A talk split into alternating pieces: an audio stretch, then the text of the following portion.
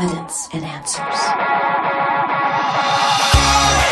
So much of the Bible is about prophecy, yet we don't always hear about the end times in many churches.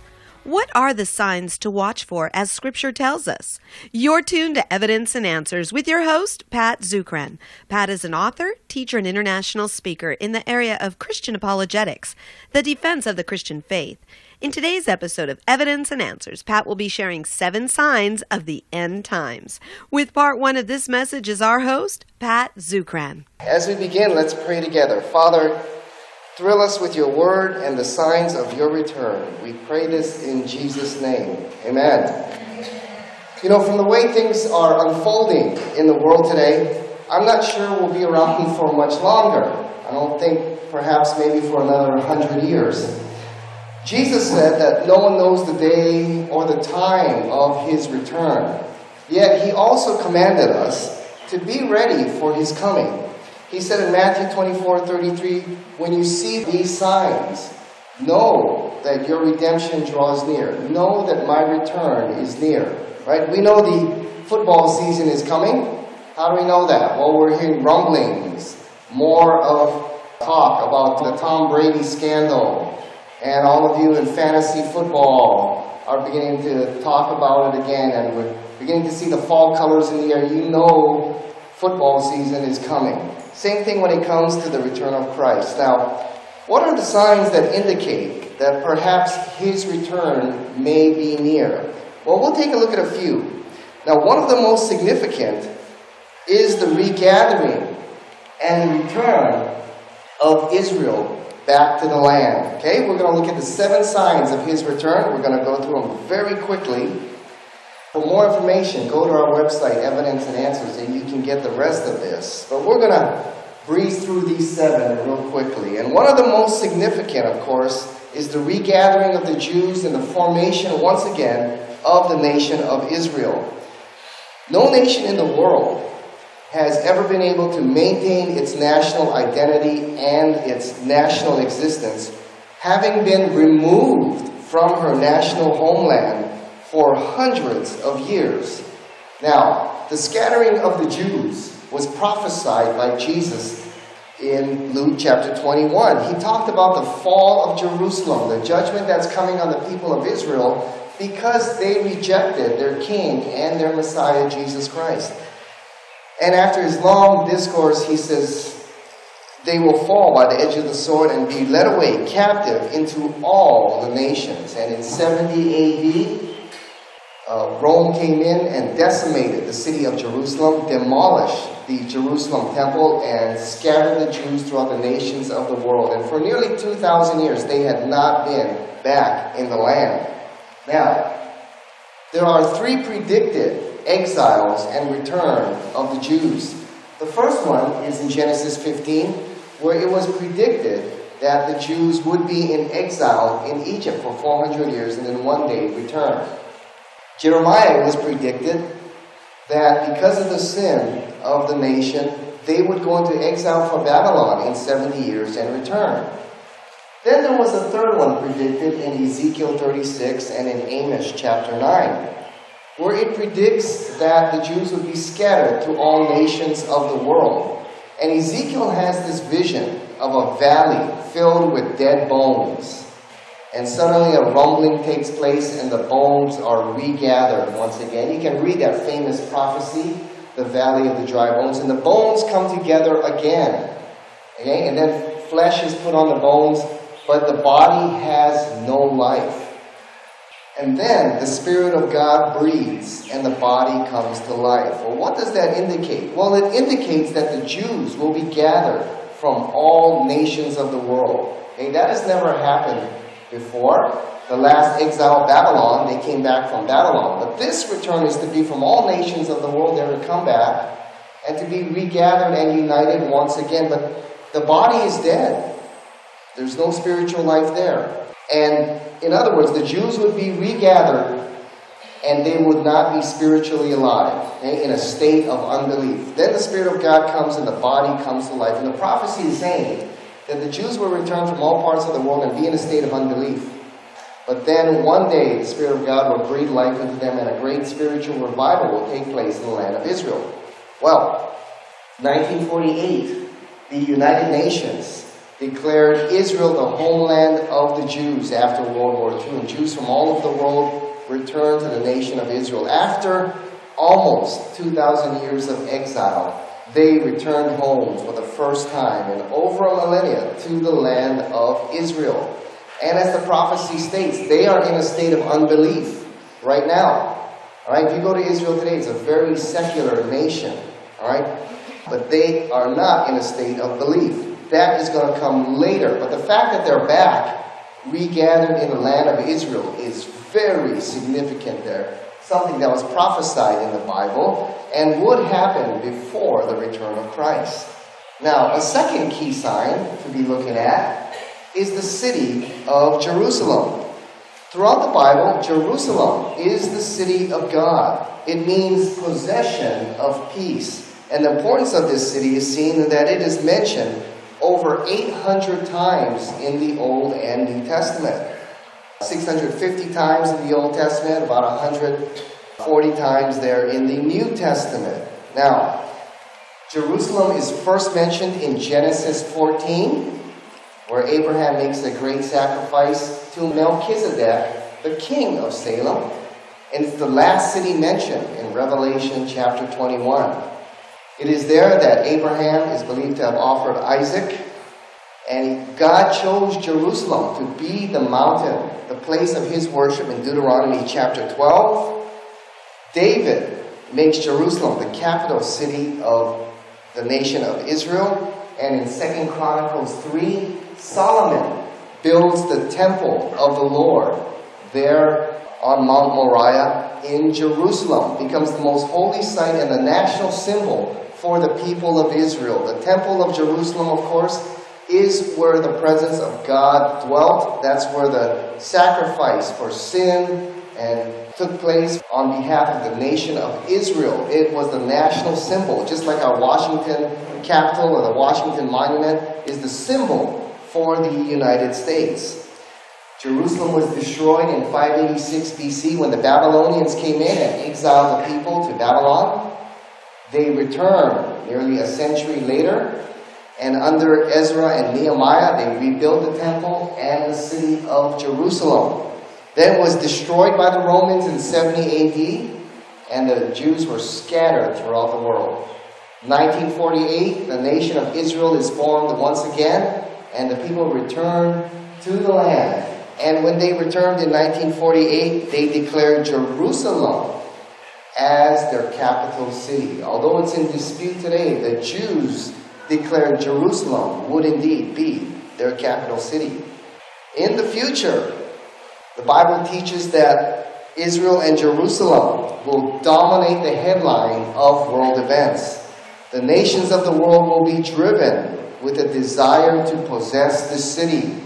Why is that? Because this is the city from which the Messiah will rule. Is it any wonder? This has been the city under the most conflict in the world today. Therefore, as we draw near to the return of Christ, we should expect that there will be growing conflict for control of the city of Jerusalem.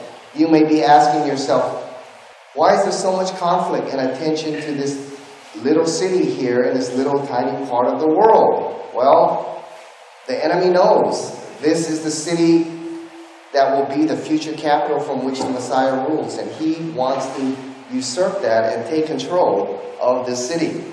And as you can see from prophecies such as Zechariah 12 and others, that a great battle will take place in the city of Jerusalem and its surrounding area for control of the city.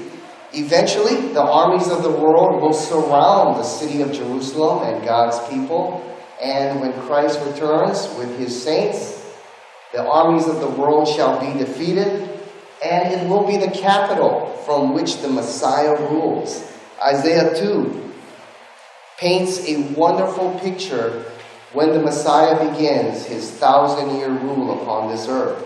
It says, It shall come to pass in the latter days that the mountain of the house of the Lord shall be established as the highest of the mountains, and shall be lifted up above the hills, And all the nations shall flow to it, and many peoples will say, Come, let us go up to the mountain of the Lord, to the house of God of Jacob, that he may teach us his ways, that we may walk in his paths. For out of Zion shall go the law and the word of the Lord from Jerusalem. Is that happening today?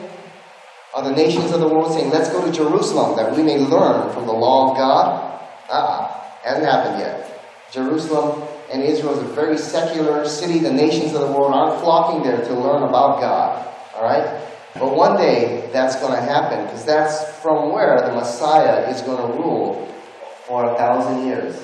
And it says, He shall judge between the nations and shall decide disputes for many people. And they shall beat their swords into plowshares and their spears into pruning hooks. Nation shall not lift up sword against nation, neither shall they learn war anymore.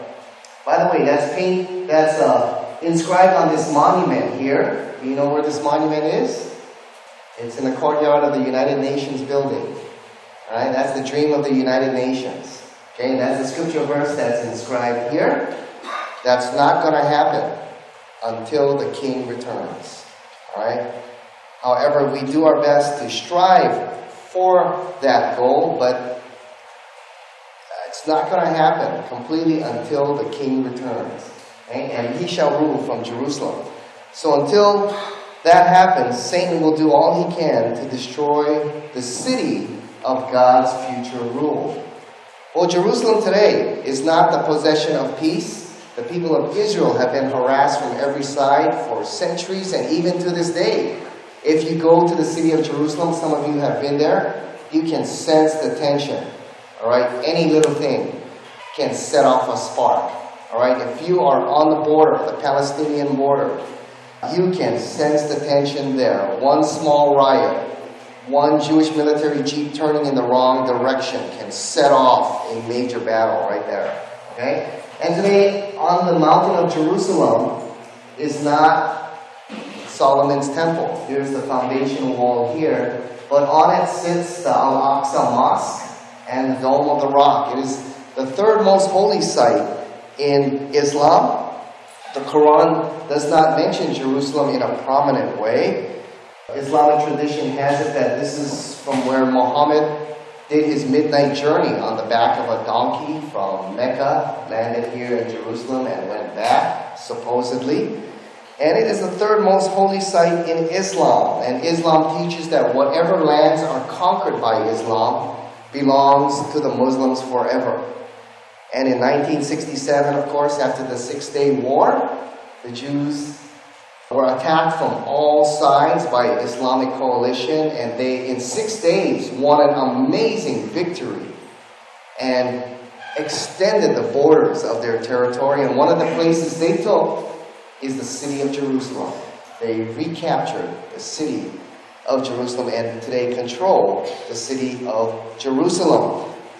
And this is extremely offensive to the Muslims. And in September of 2000, the Prime Minister of Israel, Ariel Sharon, went for the first time in many years and walked on the Temple Mount, which ignited a Palestinian intifada after that.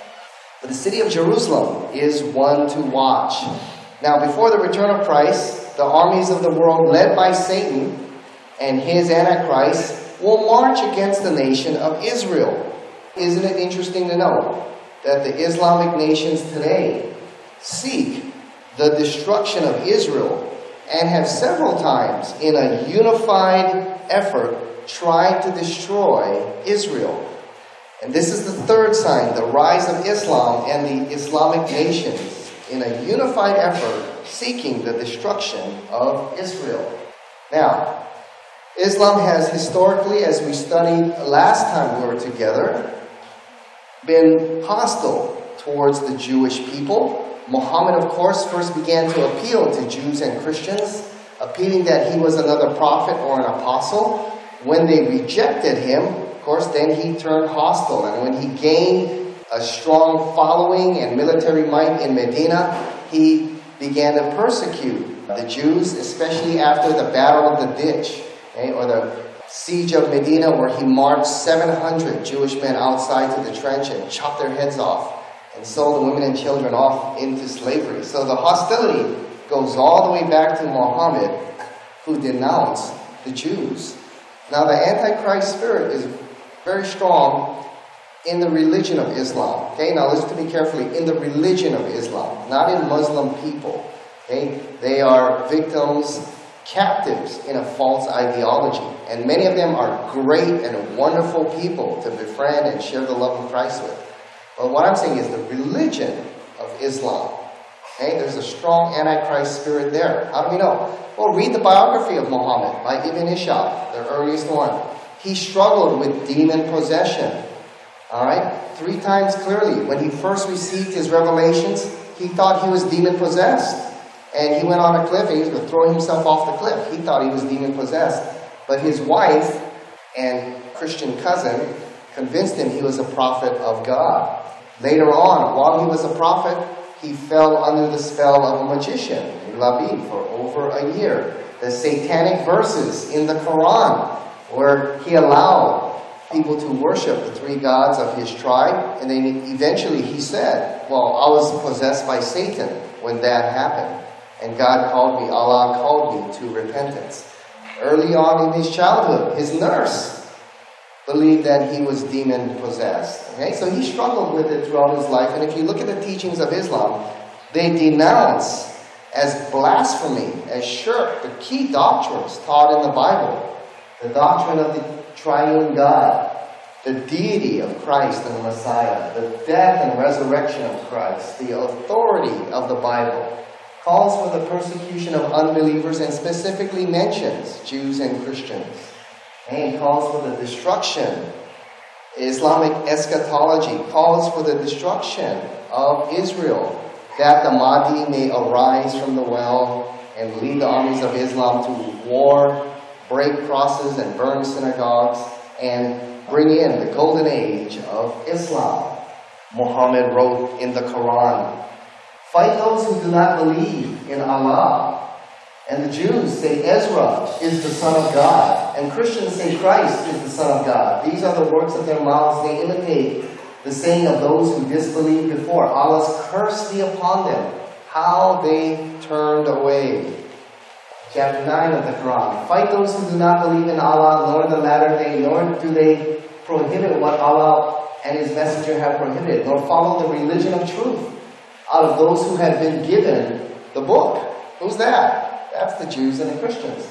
Until they pay the jizya tax, the heavy, heavy tax of unbelievers, in acknowledgement of superiority, and they are in a state of subjection. Okay, that's the goal of Islam and Sharia law. You have three choices in the Quran convert, meet the sword, or live as a single class citizen paying the heavy, heavy jizya tax. O you who believe, do not take the Jews and the Christians for friends. They are friends of each other, and whoever amongst you takes them for a friend, then surely he is one of them. Surely Allah does not guide the unjust people. Chapter 5 of the Quran.